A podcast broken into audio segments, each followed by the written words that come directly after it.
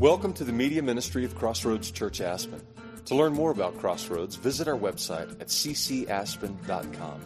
Good morning, everybody. How's everybody doing this morning?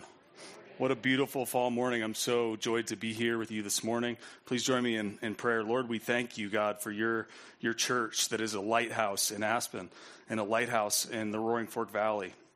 God, I, I just pray uh, for this message this morning, Lord, that you would speak through me. Thank you, God, that your word is truth, your word is power. And Lord, you have called us out of darkness and into your wonderful light. Lord, we praise you and we love you. Uh, in Jesus' name, amen.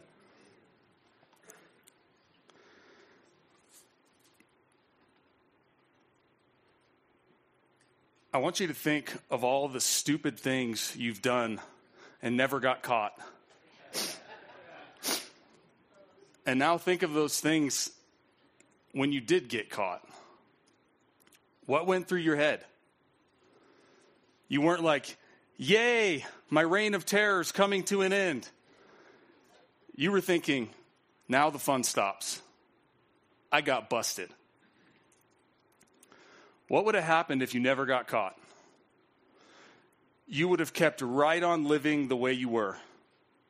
Sometimes getting caught is God's mercy and grace keeping us from going deeper and deeper into sin and rebellion. Isn't that true? We all need a place to turn when we hit rock bottom. When things get bad, where do you go? We need a home base. We need the love of the family and a place to be ourselves in the midst of our mistakes. The subject of this sermon is the compassion of God as seen through the parable of the prodigal son. In this sermon, you will see God's compassion and a door that is wide open to sinners. I'm a member of a ministry called the Gideons, and we place Bibles like this one and bigger ones in hotel rooms and nursing homes and prisons and military institutions all over the world. So we have these incredible testimonies that come in from all over. And I'm going to tell you two prodigal testimonies to start this off. First one is a boy named Alejandro. One of his neighbors was giving away some furniture, and he was very excited to receive this nightstand. And he opened the drawer, and one of these little testaments was right inside. He began to read the Bible and was captivated by the story. Sometime later, Alejandro heard kids singing Christian songs in his neighborhood, and he asked them, Where did you guys learn these songs? And they said, Well, we learn them at church. Do you want to come with us? So Alejandro asked his dad, Hey, dad, can I go to church? And his dad was like, Definitely not. He disobeyed and went to church anyway. He showed him this little testament because he wanted them to explain it. One of the elders began to teach Alejandro. Alejandro accepted Jesus into his heart. His father noticed some dramatic changes in his life and instructed his older brother to go to church with him to find out what they were teaching. He went with him and was also saved. After seeing the change in both their boys, the mom and dad decided that they should personally attend church with the kids. They started to attend regularly.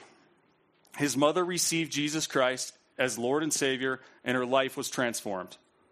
The father was an alcoholic. He surrendered his heart to Christ and also changed his life. The second testimony is about a scripture distribution in a prison in Slovakia. And the Gideons were passing out the word of God through the cell doors. This one prisoner was running his, page, his hands through the pages of the Bible. And he said, You know what these would be good for? As he looked up at the Gideon, and the Gideon said, What? And he said, Rolling cigarettes. And the Gideon said, If you're going to do that, promise me that you'll read every page before you smoke it. And so as he went through, he smoked his way through Matthew, he smoked his way through Mark, he smoked his way through Luke. And by the time he got to John chapter 10, verse 10, it says, The thief comes to kill, steal, and destroy. But I come that you may have life and have it more abundantly. And with that, this prisoner gave his life to the Lord. The Gideon returned the next year and heard of this wonderful news. Today, look to your left and to your right. In front of you and behind you, there are people who have come to Jesus, former prodigals, people who spent their lives on themselves and worldly pursuits, but now live for God, His kingdom, and His glory. This is His will. He chose them and called them out of darkness.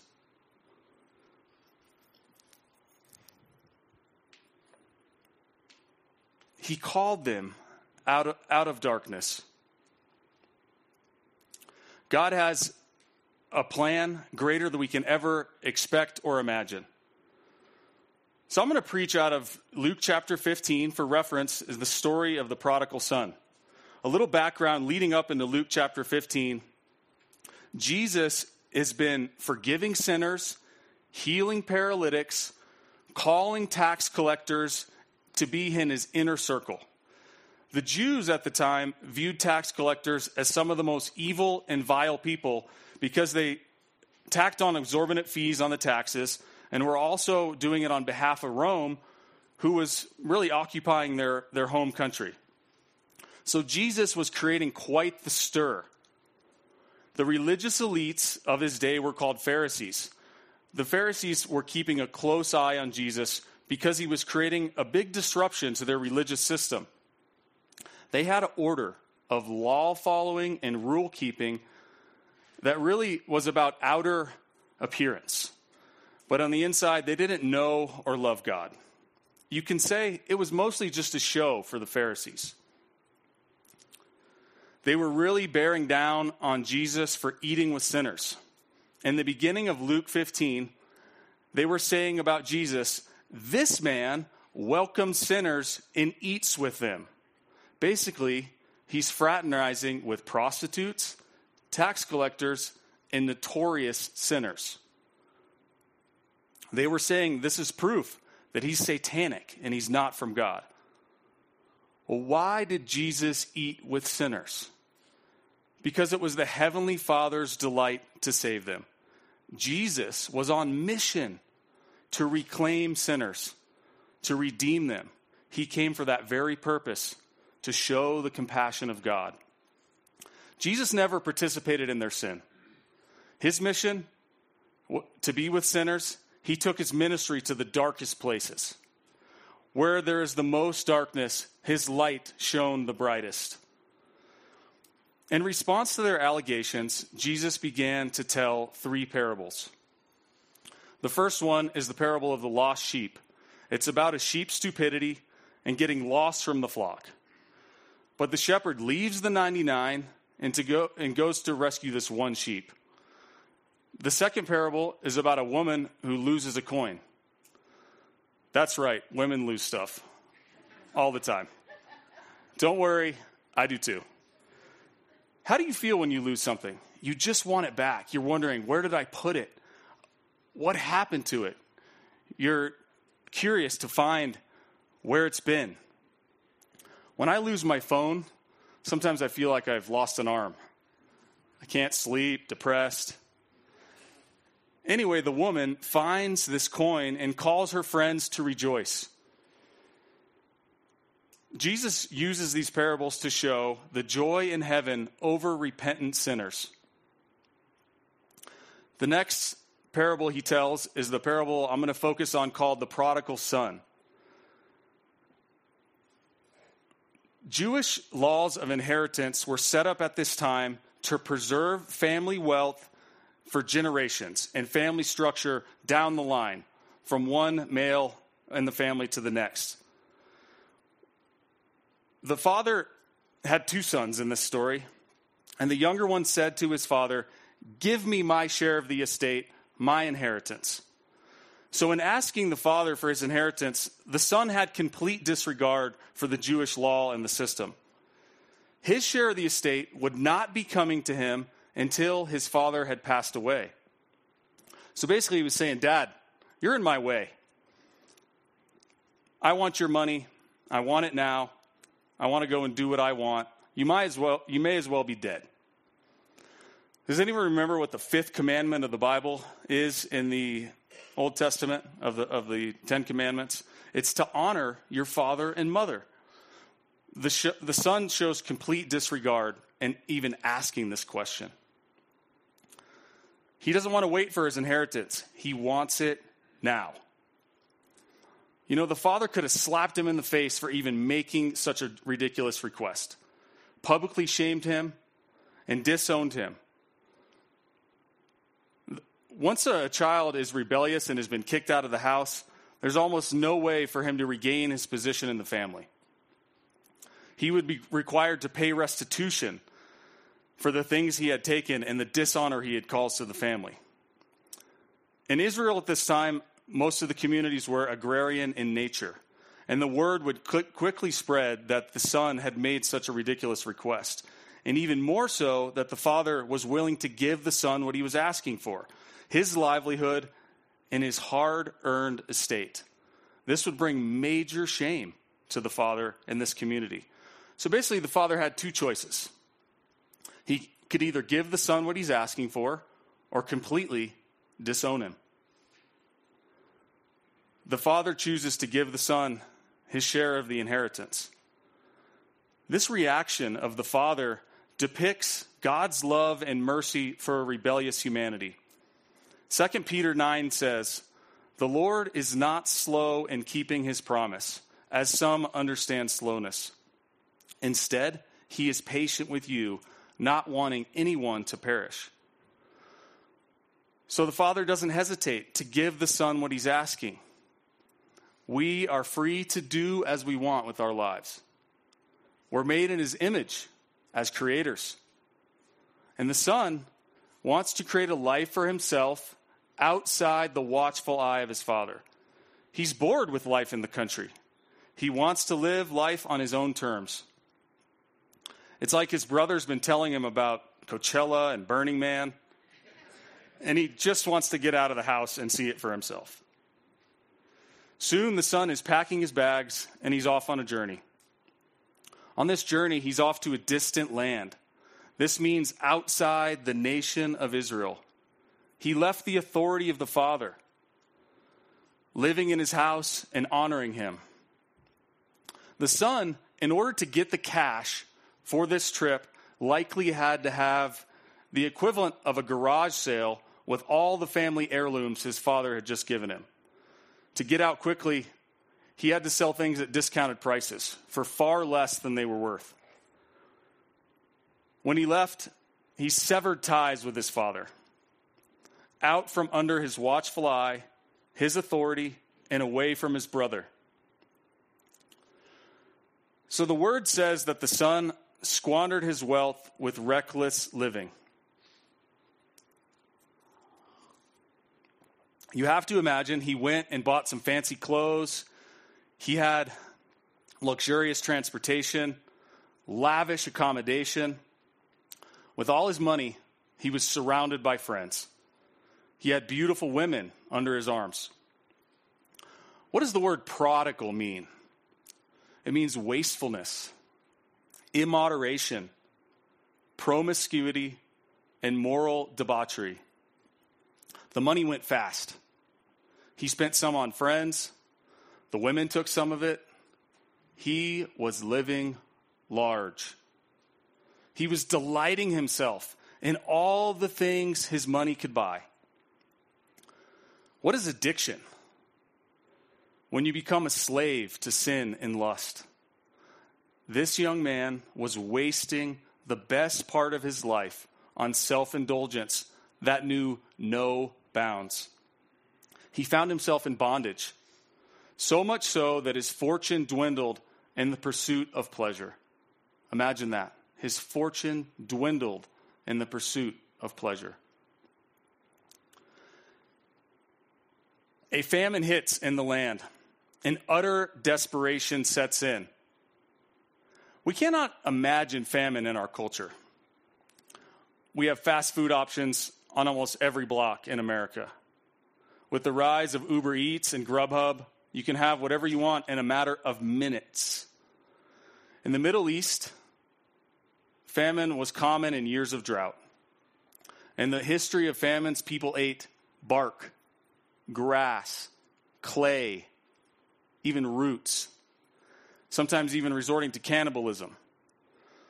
In the Irish potato famine, it killed over 1 million people, 10% of Ireland's population. In the 1930s, Stalin was believed to have deliberately caused a famine, killing countless millions in Ukraine. In famine, people are driven mad by hunger. It's a level of desperation you and I cannot even imagine. So the Pharisees, as they're listening to this story, must have thought his mistakes are compounding. He's getting what he deserves, and now he's going to starve. When the famine hits, his friends are gone. He was hungry, jobless, homeless. He went from place to place looking for work and came up empty. Finally, he found a job feeding pigs. This is also something we can't imagine, so I'm going to depict it for you. There was a documentary about a pig farm in, in Nevada. And you know those huge Las Vegas buffets? When the buffet is over and the clock has, has ticked, it's, it's done, they take all the food from the buffet and put it in the trash. And there's these pig slop trucks that come around and systematically get the trash from the buffets and load it into the slop truck. And in the desert heat, by the time the slop truck arrives to the pig farm, it is turned into a nauseating, semi liquid stew of leftover buffet trash. They put it on a conveyor belt and pick the trash and the plastics out of it, everything that's not biodegradable. And then they heat it up to kill any bacteria, and they cool it down and funnel it into the pig troughs. And the pigs are literally squealing and, pu- and pushing each other out of the way to get to this slop. Sounds nice, right? Not so much. So for the son, this is as low as he could go. Imagine him there in fancy clothes, muddy and stinky with the pigs. As he fed them rotten meat and veggies, his stomach banged with hunger. At this moment, he was disillusioned. When he left his father's house, he was thinking the world had something better to offer. This young man's dreams had become nightmares. When he left the house, he was thinking freedom, luxury. I just need to get out of the house. But the opposite happened. He now found himself enslaved at a pig farm and in utter poverty. The party was over for him.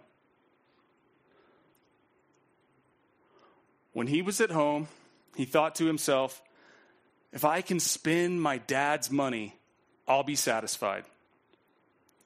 If I can have the things my heart desires, I'll be satisfied.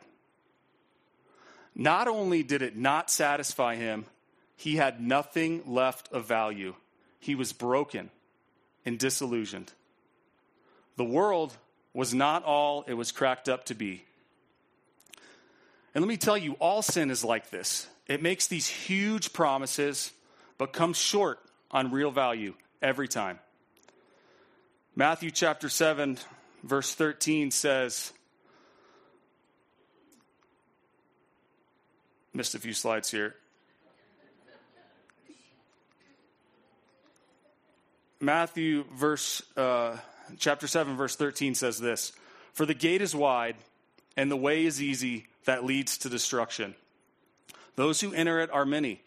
For the gate is narrow and the way is hard that leads to life, and those who find it are few.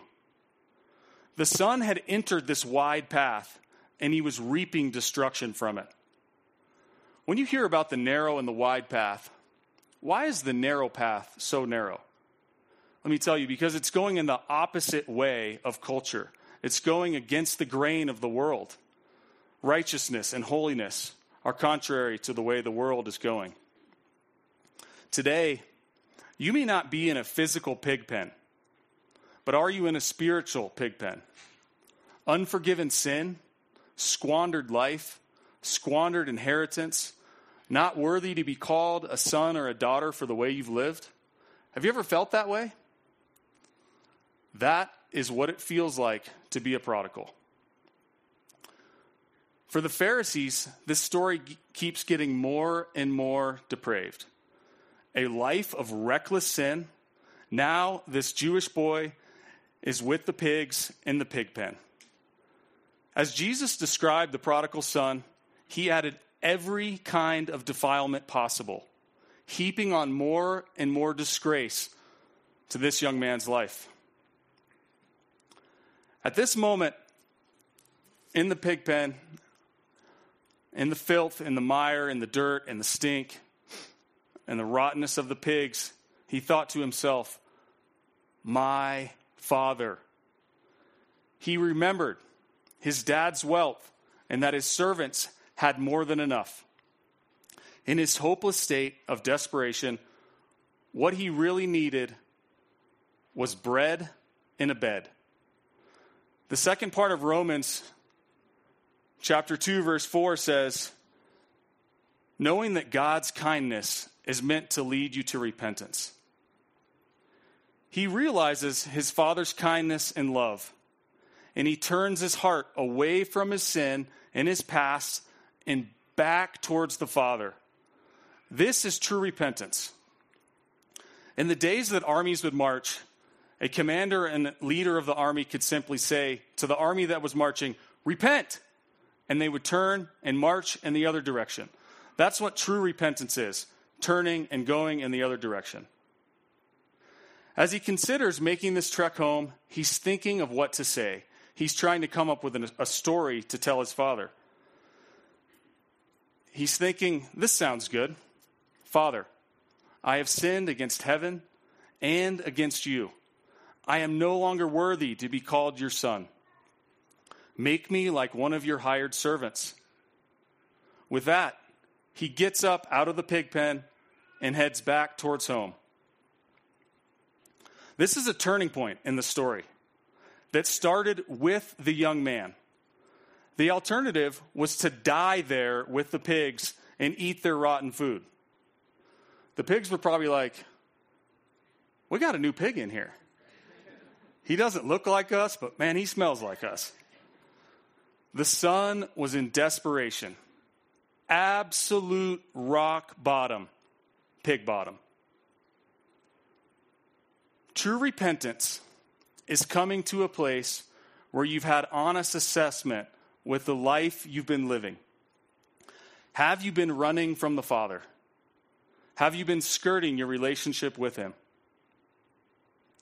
Part of his speech to the Father was, I've sinned, and I'm not worthy of being called your son. James 4 6 says, God opposes the proud, but shows favor to the humble. I can't convince you of sin, but Jesus said about the Holy Spirit in John chapter 16, verse 8, and when he comes, he will convict the world of its sin of God's righteousness and the coming judgment. Romans 3:23 says, "All have sinned and fall short of the glory of God." This young man was convicted of his own sin. With a humble heart, he turned back to the Father. He realized he had sinned against God and he was seeking restoration. Today, in our postmodern culture, the selfie generation, we can minimize the idea of sin, that God isn't concerned about it, and that redemption, atonement, are outdated concepts. I'm going to show you that this is not true. For the Lord your God is gracious and compassionate. He will not turn his face from you if you return to him. That's Second Chronicles 30, verse 9. So the father, as the son was squandering his inheritance, the father wondered about him continuously. What are his friends like? How's it going with all that money I gave you? What are you doing on Sunday morning? Where are you spending your time? Do you ever think of your father and mother? The father waited patiently for the son. He waited for him to do life on his own schedule, on his own basis. He waited for him to go outside the house and do the things that were not allowed inside the house. Jesus is describing the Heavenly Father's attitude towards you and me. The Father waited for a long, long time. He didn't give up on his son returning home. Maybe he's not coming. Maybe he will. But he remained watching. The father wanted his son to return home soon because he knew that sin would ultimately destroy the son. Sin will keep the son from everything he really wanted. So when the son was a long way off, the father saw him and was filled with compassion. He ran to his son, threw his arms around him, and kissed him. Compassion is defined as this deep awareness of the suffering of another, accompanied by the wish to relieve it. When he was on his way back, the son would have walked into the village of this town, and people would have said, Now you're returning? In rags? What happened to you? The father isn't going to take you back. You're an outcast. You blew it. You're finished. Nothing can save you. Before this happened, the father came running. The son, you know, he should have been running to the father. So, a little bit about the culture of this day men wore long tunics that covered their legs. And it was a shame for a man to reveal his legs. The father, when he ran, would have exposed his legs, and this his shame. People would have seen him running. The father was willing to expose his shame in order for the son to face no further ridicule. Arabic translations of the Bible leave out the word running and say the father hurried. A, any picture of running in the Middle Eastern culture was a disgrace to a man. When they met, the son begins to confess Father, I have sinned against heaven and against you. I'm no longer worthy. And he doesn't even get his whole speech out. And the father is embracing him with tears of joy. He'd been longing for his son's return. The Pharisees were thinking they're going to meet, and the Father is going to bring down his hand of judgment, the hammer of judgment. He'll put him outside the land and make him work to pay restitution for the rest of his life. Instead, what happens? The Father offers instant forgiveness. Ephesians chapter 2 verse 8 says, for by grace you have been saved through faith, and it is not of our own doing, it is a gift from God. The payment of sin was paid for once and all time by the sacrificial death of Jesus. He died that agonizing, shameful death on the cross. Isaiah 53 5 says, But he was pierced for our transgressions he was crushed for our iniquities. The punishment that brought us peace was upon him. It is by his wounds that we are healed. At this moment, the father is literally hanging on the neck of the son, so overjoyed to see him, he can't stop the flow of tears and the feeling of relief that the son has returned home. So, what does the father do? Instead of banishing him to servitude and labor until his debts are paid, he instructs the servants to kill the fattened calf, to get the finest robe, and put a ring on his finger. They rejoiced over the son who was now back in the house. Jesus was saying to the Pharisees in this moment, This is what God thinks of sinners. I'm not going to get into the older son, but he was very grumpy about the younger son returning home, and he was complaining to the father, You never gave me a fattened calf or even a goat for me and my friends. The truth about this story is there was really two prodigal sons here. One was inside the house and one was outside the house. The father was rejoicing that one had come from death to life. To his older son, he reminded him, Everything I have is yours. What's yours is mine.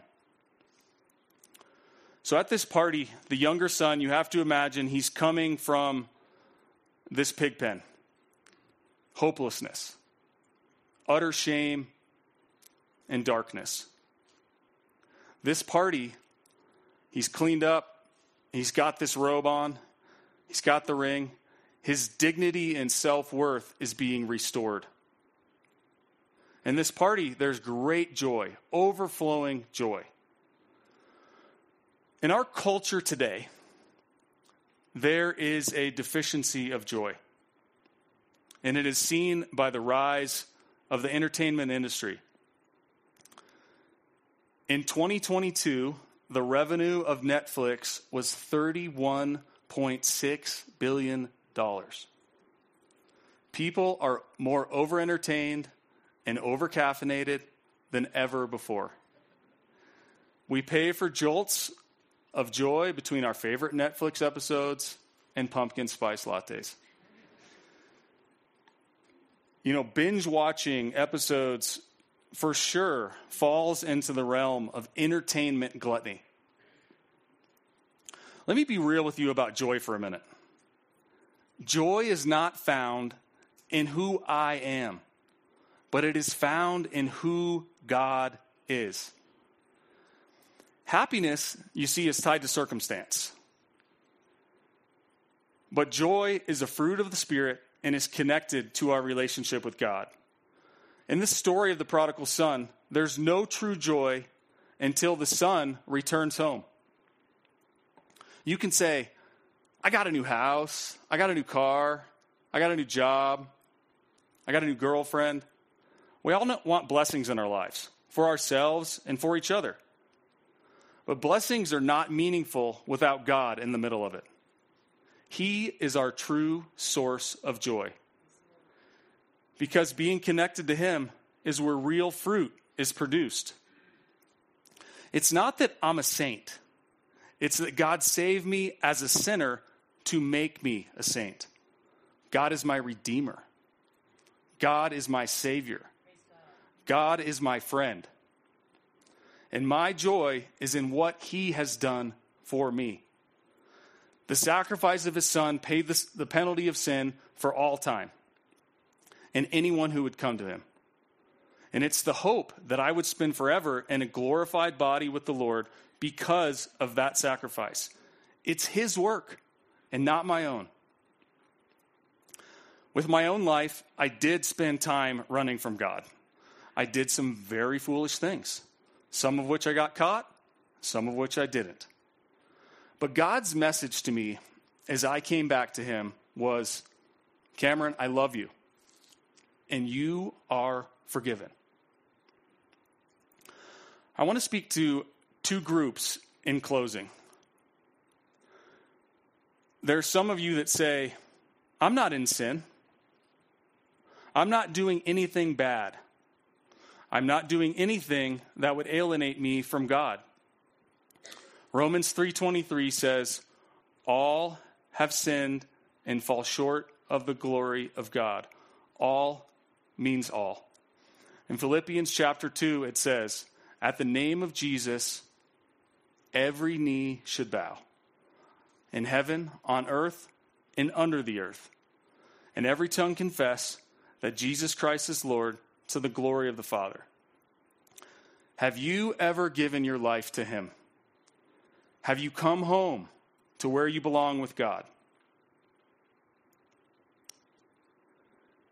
Every one of us is looking for two things affirmation and affection. When we're not getting it from God, we look to the world. We look for it on social media.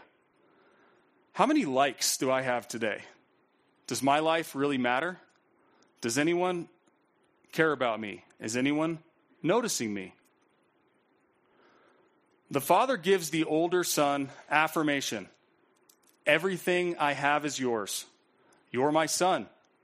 You have access to the house. To the younger son, he gives him his affection. Even though you royally screwed up and wasted my estate on lavish parties and the pursuit of pleasure, I still love you. You may say, I'm 50 50. I'm kind of living hard in the party game in Aspen right now. I read my Bible and I come to church when I feel like it. I don't want to give up my riotous living. I don't need to tell you what riotous living is. You know exactly what I'm talking about. I want to encourage you to not squander your inheritance. The one thing about sin is that sin will take you further than you want to go.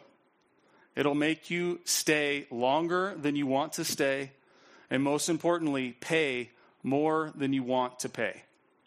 The riotous life has a cost. But 1 John 1 9 says, If we confess our sins, he is faithful and just and will forgive our sins and purify us from all unrighteousness. In conclusion, the Father put a ring on the Son. This ring was a symbol of authority. Back in the Father's house, right with God, repentant. When we are there with God, living in His will, we have authority over the enemy. We have power power to change our communities, our nation, and the world with the hope of the gospel. Authority over darkness.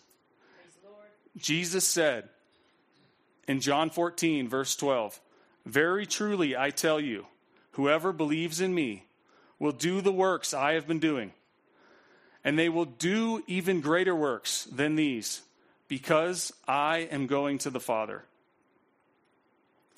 So I ask you, are you eager for greater things in your life? I promise there is more to experience with God, but you need to be in His house.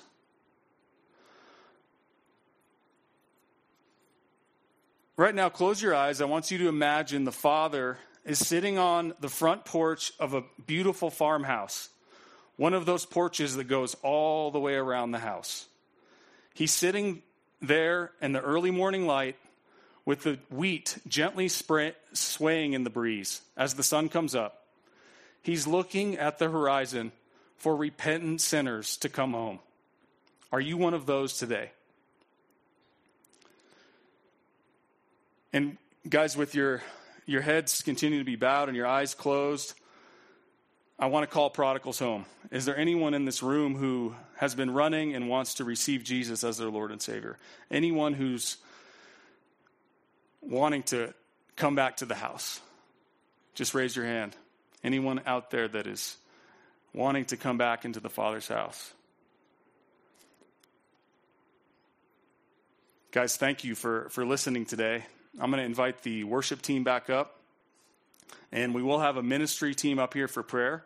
Please come up and pray with the ministry team if you would like. We are here for you. Thank you so much.